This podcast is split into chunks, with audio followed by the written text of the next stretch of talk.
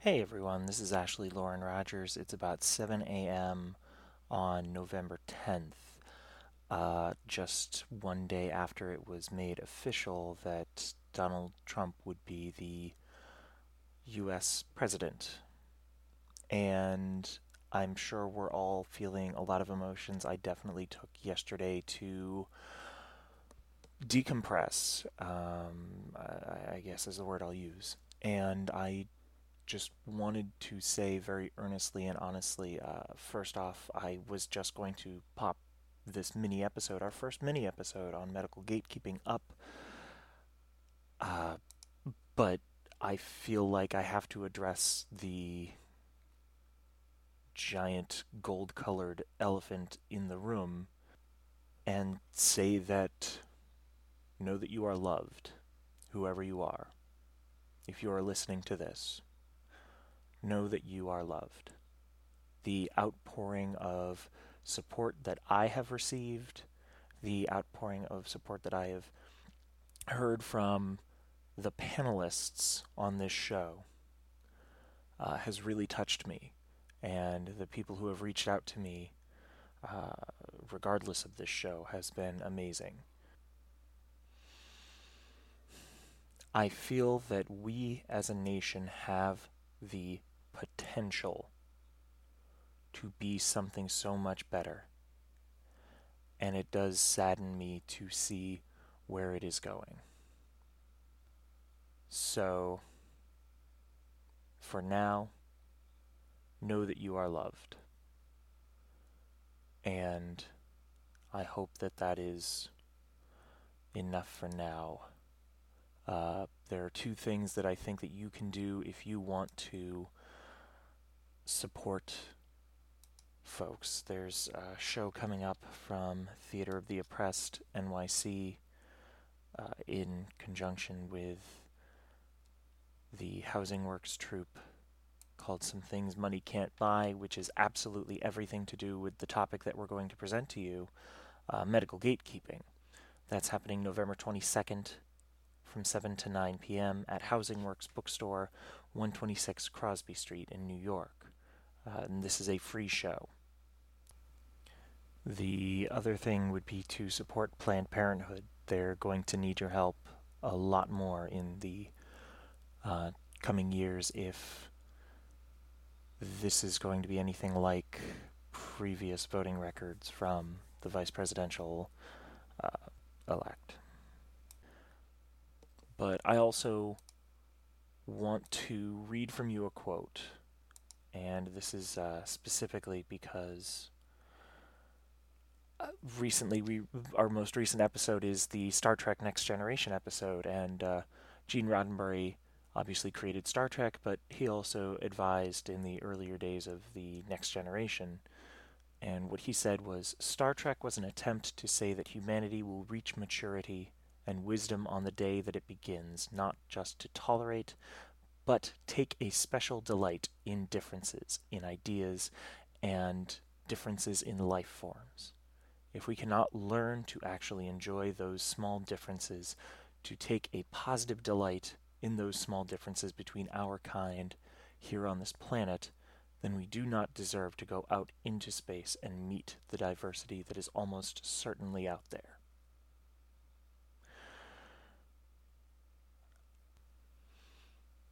Uh, and this is me talking. Uh, I will continue to love this country because of its potential. So I want to leave you with that. Uh, as we talk about medical gatekeeping for now and going forward in the future. So, again, uh, this medical gatekeeping mini episode was uh, actually recorded about a month ago, and it's being made public now no matter who you are, know that you're loved. Is It Transphobic We'll be addressing issues of transphobia and transmisogyny. We may also address issues of racism, classism, ableism, and various other intersectional issues in this podcast. So, this is a trigger warning. The panelists on Is It Transphobic will also use strong language. So, listener discretion is advised.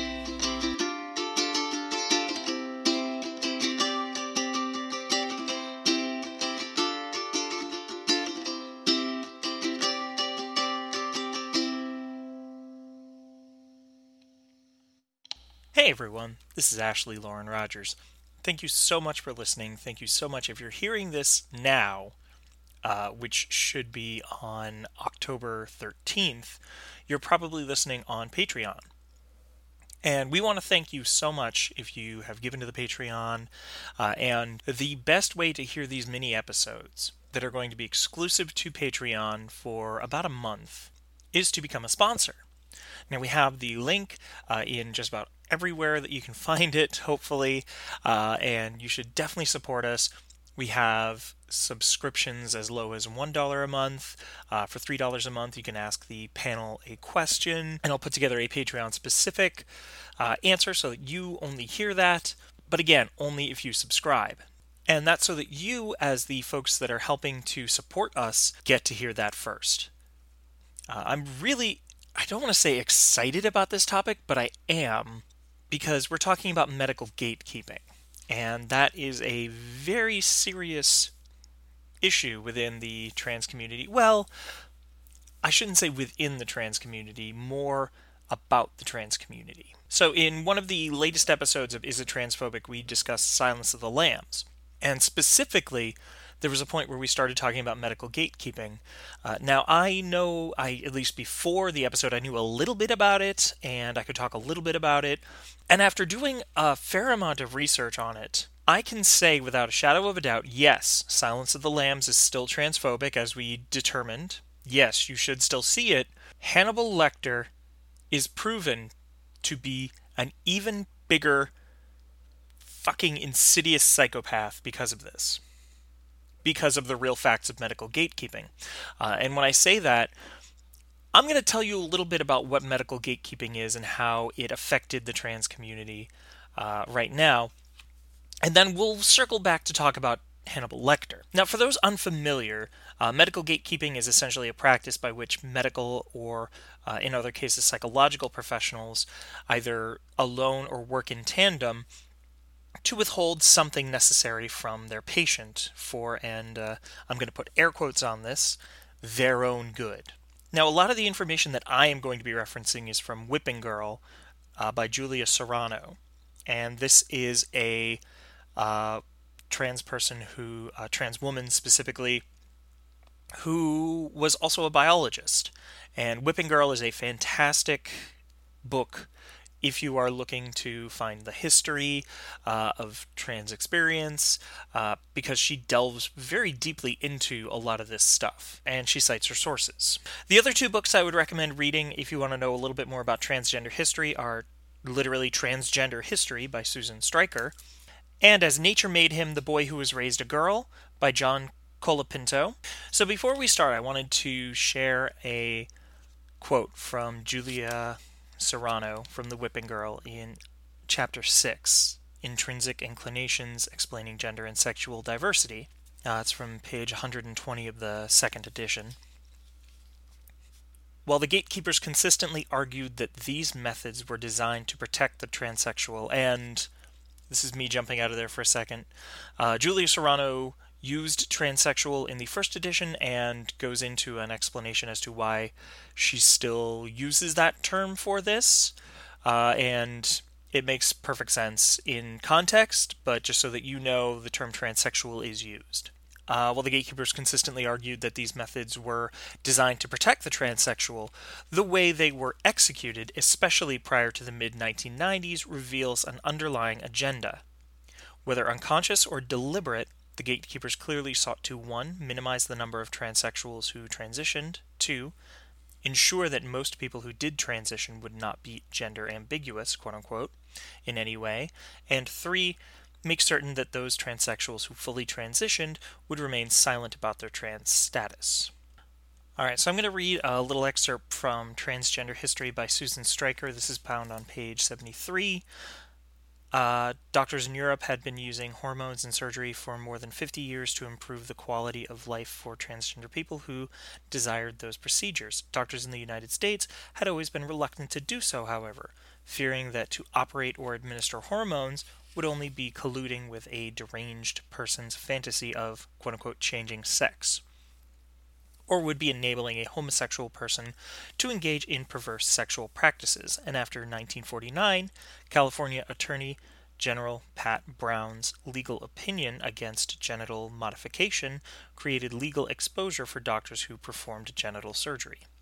This situation began to change in July of 1966, just before the Compton's cafeteria riot, when Dr. Henry Benjamin published a path breaking book, The Transsexual Phenomenon. In it, he used the research he had conducted with transgender patients during the past 17 years to advocate for the same style of treatment that Magnus Hirschfeld had promoted in Germany before the Nazi takeover. Benjamin essentially argued that a person's gender identity could not be changed, and that the doctor's responsibility was thus to help transgender people live fuller and happier lives in the gender they identified as their own. So, laws were put in place by the 1960s that allowed certain states the ability to uh, perform what we would possibly call today gender confirmation surgery, uh, sex reassignment surgery, gender reassignment surgery, as well as the administration of hormones and hormone replacement therapy. So these few hospitals had a limited staff and could only interview a select group of people for the surgeries that they needed. Not everyone interviewed received it. Now, these medical professionals ruled out any client who had a history of trauma, a history of mental illness, and, well, any client who was assigned female at birth. Some theories believe that trans men were rejected due to the ease in nature of constructing a vagina rather than a penis. Similar logic has been used to justify non consensual and many times undisclosed genital surgery on intersex babies. That said, these theories might have more weight if these same psychological professionals had interviewed the same amount, or in some cases, any subjects assigned female at birth prior to the creation of such facilities. So while it may seem like we're only focusing on trans women with the rest of this episode, and in a lot of ways we are, it is because of the exclusion of trans men that they were affected by medical gatekeeping and rendered invisible or non existent to the medical community. The gates were shut on trans men early, often, and always. Now, for trans women who were chosen to be seen by psychological and medical professionals, they were held up to extreme standards of femininity. If they strayed from the path of a 50s housewife, they'd be considered by medical professionals to be not serious about their identity or a mere fetishist. Anything from wearing pants, wearing not enough makeup, or acting in a non submissive fashion could lead to medical professionals denying your transition. Or, as Julia Serano put it, the gatekeepers also kept the number of transitioned transsexuals low by requiring them to conform to oppositional sexist ideals regarding gender. Many trans women, after this practice had been in effect for a little bit of time, would advise other trans women who were going in for the first stages of evaluation how to act and what to say in order to move forward. As a result, these professionals trashed trans women in medical journals, saying that they were deceptive because they would say what these professionals wanted to hear to appease a rigid definition of woman. Julia Serano says, Those who did not follow this script risked having their requests for sex reassignment denied. Of course, the gatekeepers eventually realized that many, if not most, trans people were merely telling them what they wanted to hear, and their resentment around this can be found in the articles they published, which often contain descriptions of transsexuals as being deceptive and liars. Apparently, they found it more productive to vent about their experiences in the medical literature rather than question the legitimacy of their quote unquote true transsexual archetype or acknowledge the role that their own oppositional sexist assumptions played in forcing trans people to lie in order to obtain relief from gender dissonance.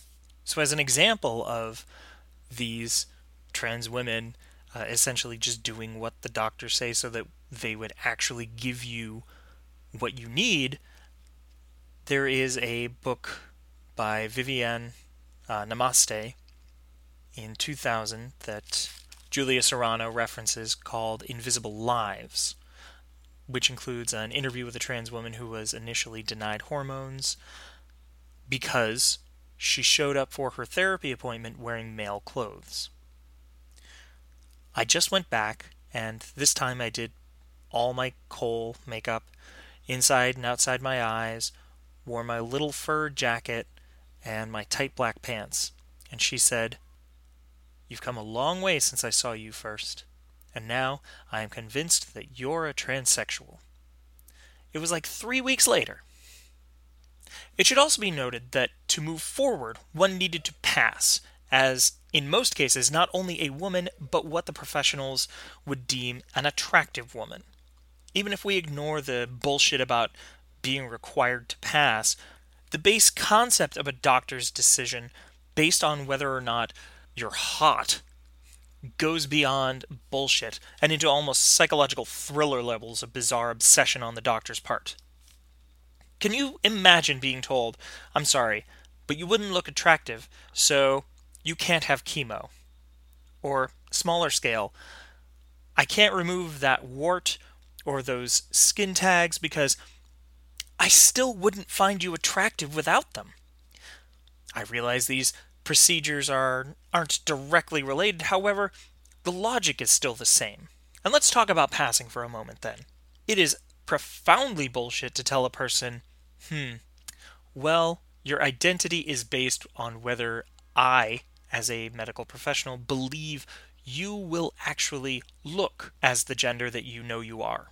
How is that their business? How is that not the individual's business? And not to mention, I'm just going to call straight up bullshit on the idea that only the hot people get what they want. Only the hot people can be given that kind of confirmation about who they are. But if you passed the passing test, I guess, uh, by passing the potential beauty part of the exam, the trans person would then be required to live an entire year, sometimes two, as a woman without the aid of hormones. So you'd have to live a bulk of your life as that without being aided. So you could still work, right? Like, you know, you're living your life as a woman, but you could still work. Yeah? Well, no, because you don't have job security. I mean, even today, most states don't have any kind of comprehensive or, or even basic protection for trans individuals. You can be jobless just because of your gender identity. So, okay, you're jobless. At least you've got a family who can support you. Maybe you'll have understanding parents, right? Maybe. But should you go in for this procedure, you are actually coached by these professionals to remove all traces of your life prior to transition. No baby pictures, nothing.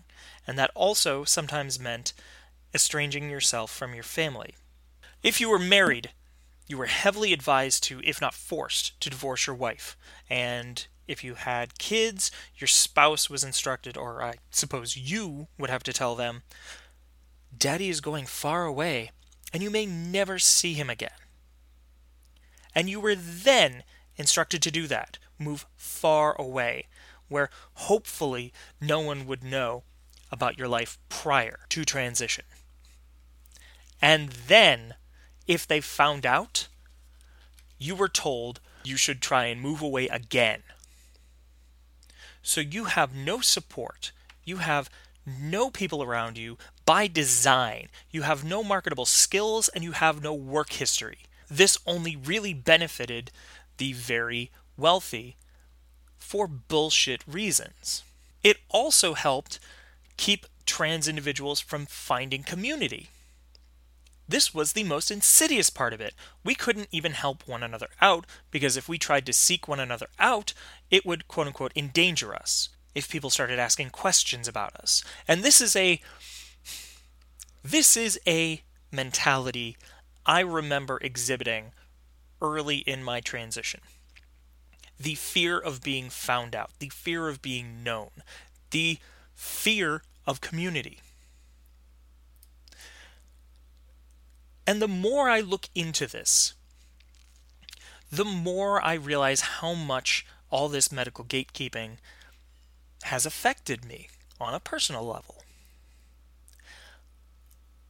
I remember understanding my self, but still going to three different psychs to try and figure out what the next step in the process was, saying basically, I don't know anything. This was keep in mind this was pre internet. At least internet was not what it was now. This is like the days of AIM because I'm a little bit older than some, but you know, I was still a kid with the internet. So I just knew if you were trans, you had to go to a counselor. You had to figure, you had to get something from them. But when I asked them about it, they'd have no idea what I was talking about. Now, when did medical gatekeeping stop? Well, uh, in a lot of ways, it hasn't. There are still a lot of gatekeepers out there. Uh, it's becoming less and less. There are a lot more, there is still a lot more access, but I'm also speaking from the perspective of a trans white woman in New York City, the standards that they use are the HBIGDA standards of care. Now, that used to stand for the Harry Benjamin International Gender Dysphoria Association, but is now known as the World Professional Association for Transgender Health, or WPATH. The latest change to the WPATH was on September 25, 2011 and it is the seventh version of the WPATH SOC. And in the most recent list, some of the revisions include a recognition that gender nonconformity in and of itself is not a disorder, a strong affirmation that attempts to change a person's gender identity through reparative therapy are ineffective and unethical, uh, strong affirmation that transition related treatments such as hormone therapy and surgery are medically necessary for many individuals and should be covered by insurance, continued emphasis on the individual nature of transition related care, and the flexibility of treatment guidelines, additional guidance on the treatment of adolescents, and children, including guidelines for puberty delaying treatment, near elimination of the real life experience requirement as a prerequisite criteria for medical transition in adults, and the, with the exception of some genital surgeries, uh, discussion of a wider range of treatment options, including voice and communication therapy, discussion of the preventative care needs of transgender people, clarification that the standards of care should be applied in the enti- in their entirety to those who are incarcerated or otherwise living in an institutionalized setting, uh, a call for health professionals to advocate not only for their patients, but example by helping them obtain updated identity documents, but also for larger policy and legal reform promoting tolerance and equality. These are just some of the ways that medical gatekeeping has been pulled back. So, all that said, this was 2011 that most of these changes went into effect. That was five years ago in September. There have been a lot of other changes up through the 90s that really helped pave the way, but ultimately, the fact that gender nonconformity is somehow only in 2011 being considered by medical professionals to be completely natural is bananas. I don't know any other way to say that. And the idea that we're finally saying we can help you with your transition, we can help you with HRT without lived experience, quote unquote. H- how did it take us this long? Now, how this connects to Silence of the Lambs, uh, I hope is a little bit obvious. Let's take a look at Hannibal Lecter. Hannibal Lecter was James, better known throughout the film as Buffalo Bill. Uh, he was James' doctor. He decided that, based on the HBI GDA standards, James was not a woman, was not trans. James was confused, had trauma in their past, and wanted quote unquote a change. They needed a change. We accept because the movie is written by an outside person that this must be true until we really start thinking about that. Because Lecter, who denied James transition services, is in a lot of ways responsible for James' actions. That said, James being trans is independent of James being a serial murderer that may still have happened. that also said, We love Hannibal Lecter. But Hannibal Lecter is essentially what gave way to Jane lashing out like she has. Hannibal Lecter has in some way sexualized her and said, I would not be sexually attracted to that. Therefore, they are not really a woman. Hannibal Lecter is far more insidious when you think about how much medical gatekeeping went into this. Now, that said, history is history. That doesn't necessarily make it any more or less transphobic. The piece itself, as we determined, was transphobic, but the writer of the piece, Thomas Harris, and the screenwriter, Ted Tally, were working with exactly what they had access to. They had access to the HBI DGA standards and practices. They probably talked to a number of psychiatrists who, at this point in 1991, were at the were essentially stuck with what they had. Now, that being said, maybe they could have reached out to a number of trans individuals, but they would be a lot harder to find. They existed, absolutely, many out and proud trans folk, but particularly based on the medical research they had done, these people are quote unquote not trans. And this is why medical gatekeeping is so insidious.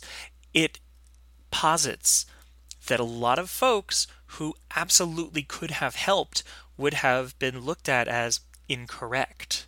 And the ones who could have helped, the ones who could have actually provided some sort of information, some sort of help, be a consultant, would have been told by doctors they need to hide. They need to be away. They should not talk about it because of medical gatekeeping, because of all these medical professionals who told them how they essentially would not receive the medical care that they need if they wanted to live out and proud. So I'm sorry that this ends on a fairly sad note, but things have been changing. So I don't want this to seem like it's horrible. At the same time, I still also think Silence of the Lambs is an important film for the trans community, as transphobic as it is, because it details a time where we can look at and say, this is what it was like before all of these amazing changes have happened. And I think that that's still important as much as it's horrifying. So thank you so much for listening. We've got Rocky Horror Picture Show coming up on the 20th, uh, as well as our Patreon. So please sponsor us. Please, you'll get more hard hitting stuff like this, maybe some other things. It's the mini episodes, you never know what they're going to be. Mostly because I just figure them out as they come. Is It Transphobic was produced, edited, and coordinated by Ashley Lauren Rogers. The Is It Transphobic logo was created by Phoenix Sweeney, and you can see more of their work at tinylionroars.github.io. The original music you heard was all created by Vivian Aladrin, who you can find on Bandcamp at vivianaladrin.bandcamp.com.